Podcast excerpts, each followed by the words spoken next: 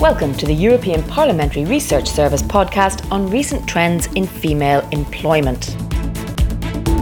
In recent years, more and more women have joined the labour market in Europe, but the coronavirus crisis is taking a heavier toll on female employment than the 2008 economic and financial crisis. So, what is the EU doing to protect female employment and what are the challenges ahead? Stay with us. Let's start with some facts and figures.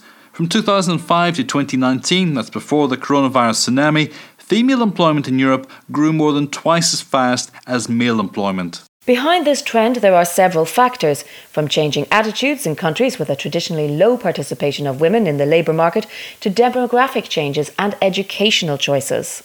However, and despite the narrowing employment gap, the European labour market still counts more men than women, especially in traditionally male dominated sectors such as IT, manufacturing, or construction. Their low presence in sectors that were hard hit during the economic financial crisis in 2008, together with other factors such as more flexible working arrangements, cushioned the effects of the crisis on female employment.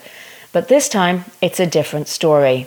Yes, it is. The impact of the coronavirus pandemic and the economic lockdowns that followed all over Europe has hit female employment harder than it has hit male employment. The question is, why? Well, one of the main reasons is that, with the exception of healthcare, where 85% of frontline workers are women, men tend to work in sectors considered as essential economic activities such as transportation, security, or agriculture, sectors which were protected during the crisis in order to avoid major disruptions.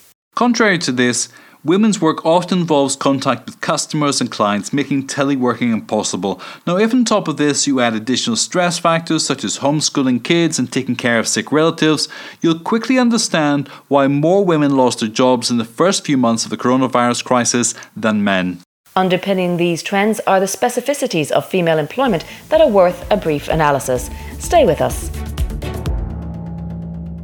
First of all, women are much more likely than men to work under part time or temporary contracts and consequently to benefit from less social protection. Women also earn less than men, 16% on average, and are also paid less than men for the same work. One of the reasons why women earn less than men is that they tend to work in low paid sectors such as education, health, and social work, whereas men take jobs in science, technology, or engineering, which tend to come with higher salaries. Accounting for the lower salaries is also the fact that there are substantially less women than men in management positions, and the gender gap in entrepreneurship is still too wide. Indeed, women are less likely than men to open their own business, and when they do, they tend to do it in less innovative sectors and keep it low scale, often because to be able to keep the work family balance. So, what is the EU doing to encourage more women to look for a job and better support those who already have one?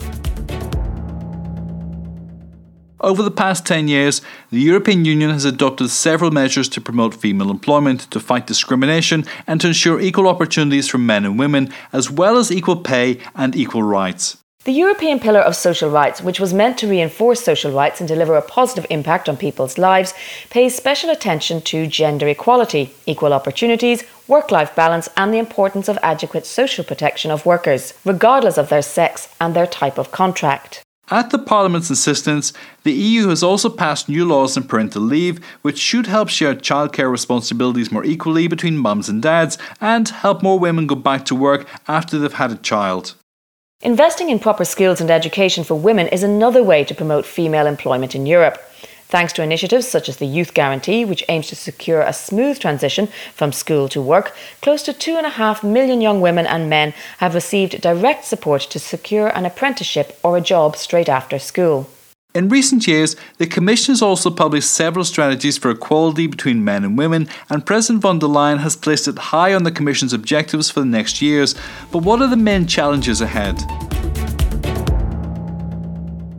Despite the EU's efforts, a number of challenges remain. One of them is the need to revise retirement schemes to take the specific nature of women's careers into account, including the need to address out of work periods due to caring duties. But there are other challenges, such as better reconciliation of work and family life by means of more flexible employment arrangements, making sure that women and men enjoy the same opportunities in the labour market, and closing the gender pay gap. But change won't really gather speed unless we get more women in decision making and management positions.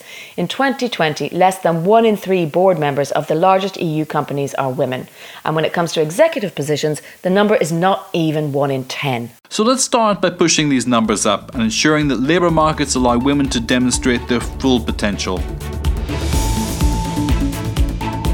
You're listening to the European Parliamentary Research Service podcast.